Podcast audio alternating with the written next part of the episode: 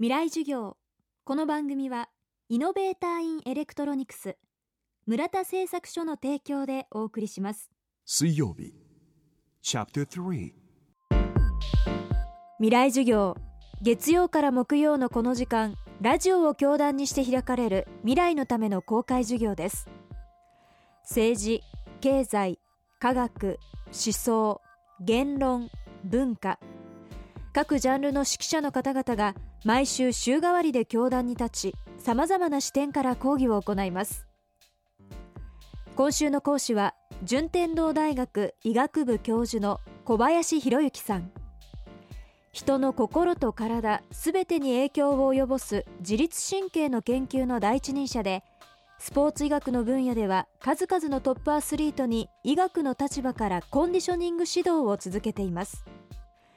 震災後のストレスで乱された自律神経を正常なバランスに戻す方法についての講義が続いていますが実は私たちの普段のちょっとした行動も自律神経のバランスに大きく影響すると小林教授は考えています。未来授業3時間目。テーマは誰にでもできる自律神経コントロール法。やはりあの簡単な一番簡単なのは水を飲むことですね。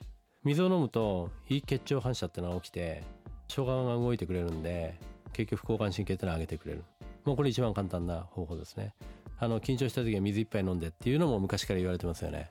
それっていうのはそういう理由があるでもう一つは自律神経を安定させるのに一番重要なのってリズムなんですね。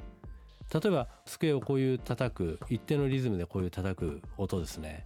これだけで副交感神経って実は上がる。もうそういう面接とか重要な時にはもし電車で行くなら絶対にエスカレーター乗らないことですよ。階段っていうのはねこう一定のリズムであれ上がっていくんでものすごくね自律神経にいい。だから階段を絶対使うことです。あともう一つ方法があるとしたらガムを噛むことでしょうね。これ大リーガーの選手ってガムを噛んでるんですけどあれっていうのはあの一つには脳の血流量を上げるっていうこれデータがあるんですけどそれ以上にガムを噛むリズムですね。それによって自律神経が安定する。リズムが乱れると何が乱れるかっていうと呼吸が乱れるんです。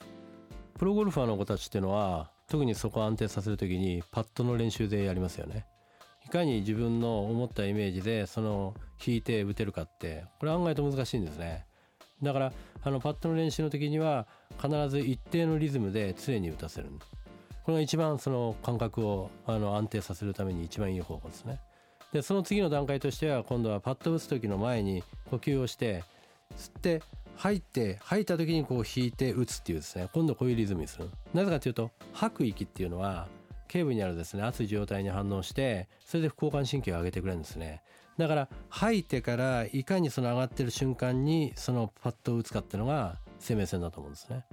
ところが今までのプロゴルファーの子たちっていうのはみんなパットの時って呼吸が止まってるんで血液って流れないんですよ。前の実験でもじゃあ息を止めてくださいって言うと手の末梢の血液が全部さーっと引きます。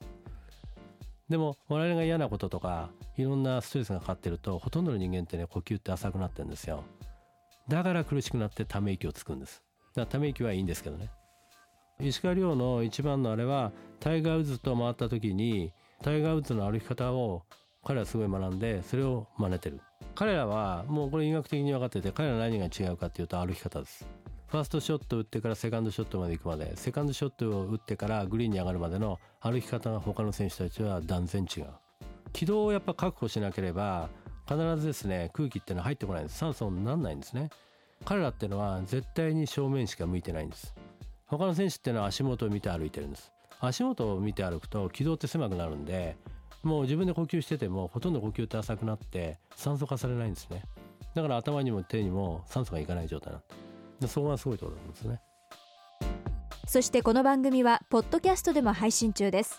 過去のバックナンバーもまとめて聞くことができます。アクセスは東京 FM のトップページからどうぞ。未来授業。明日も順天堂大学医学部教授の小林博之さんの講義をお送りします。私村田から売り出し中の電子部品コンデンサですスリーサイズは？横幅0.4ミリ奥行き0.2ミリ薄さ0.2ミリ。小さいですね。これ小さす。小さい電子部品作っています。村田製作所。未来授業。この番組はイノベーターインエレクトロニクス村田製作所の提供でお送りしました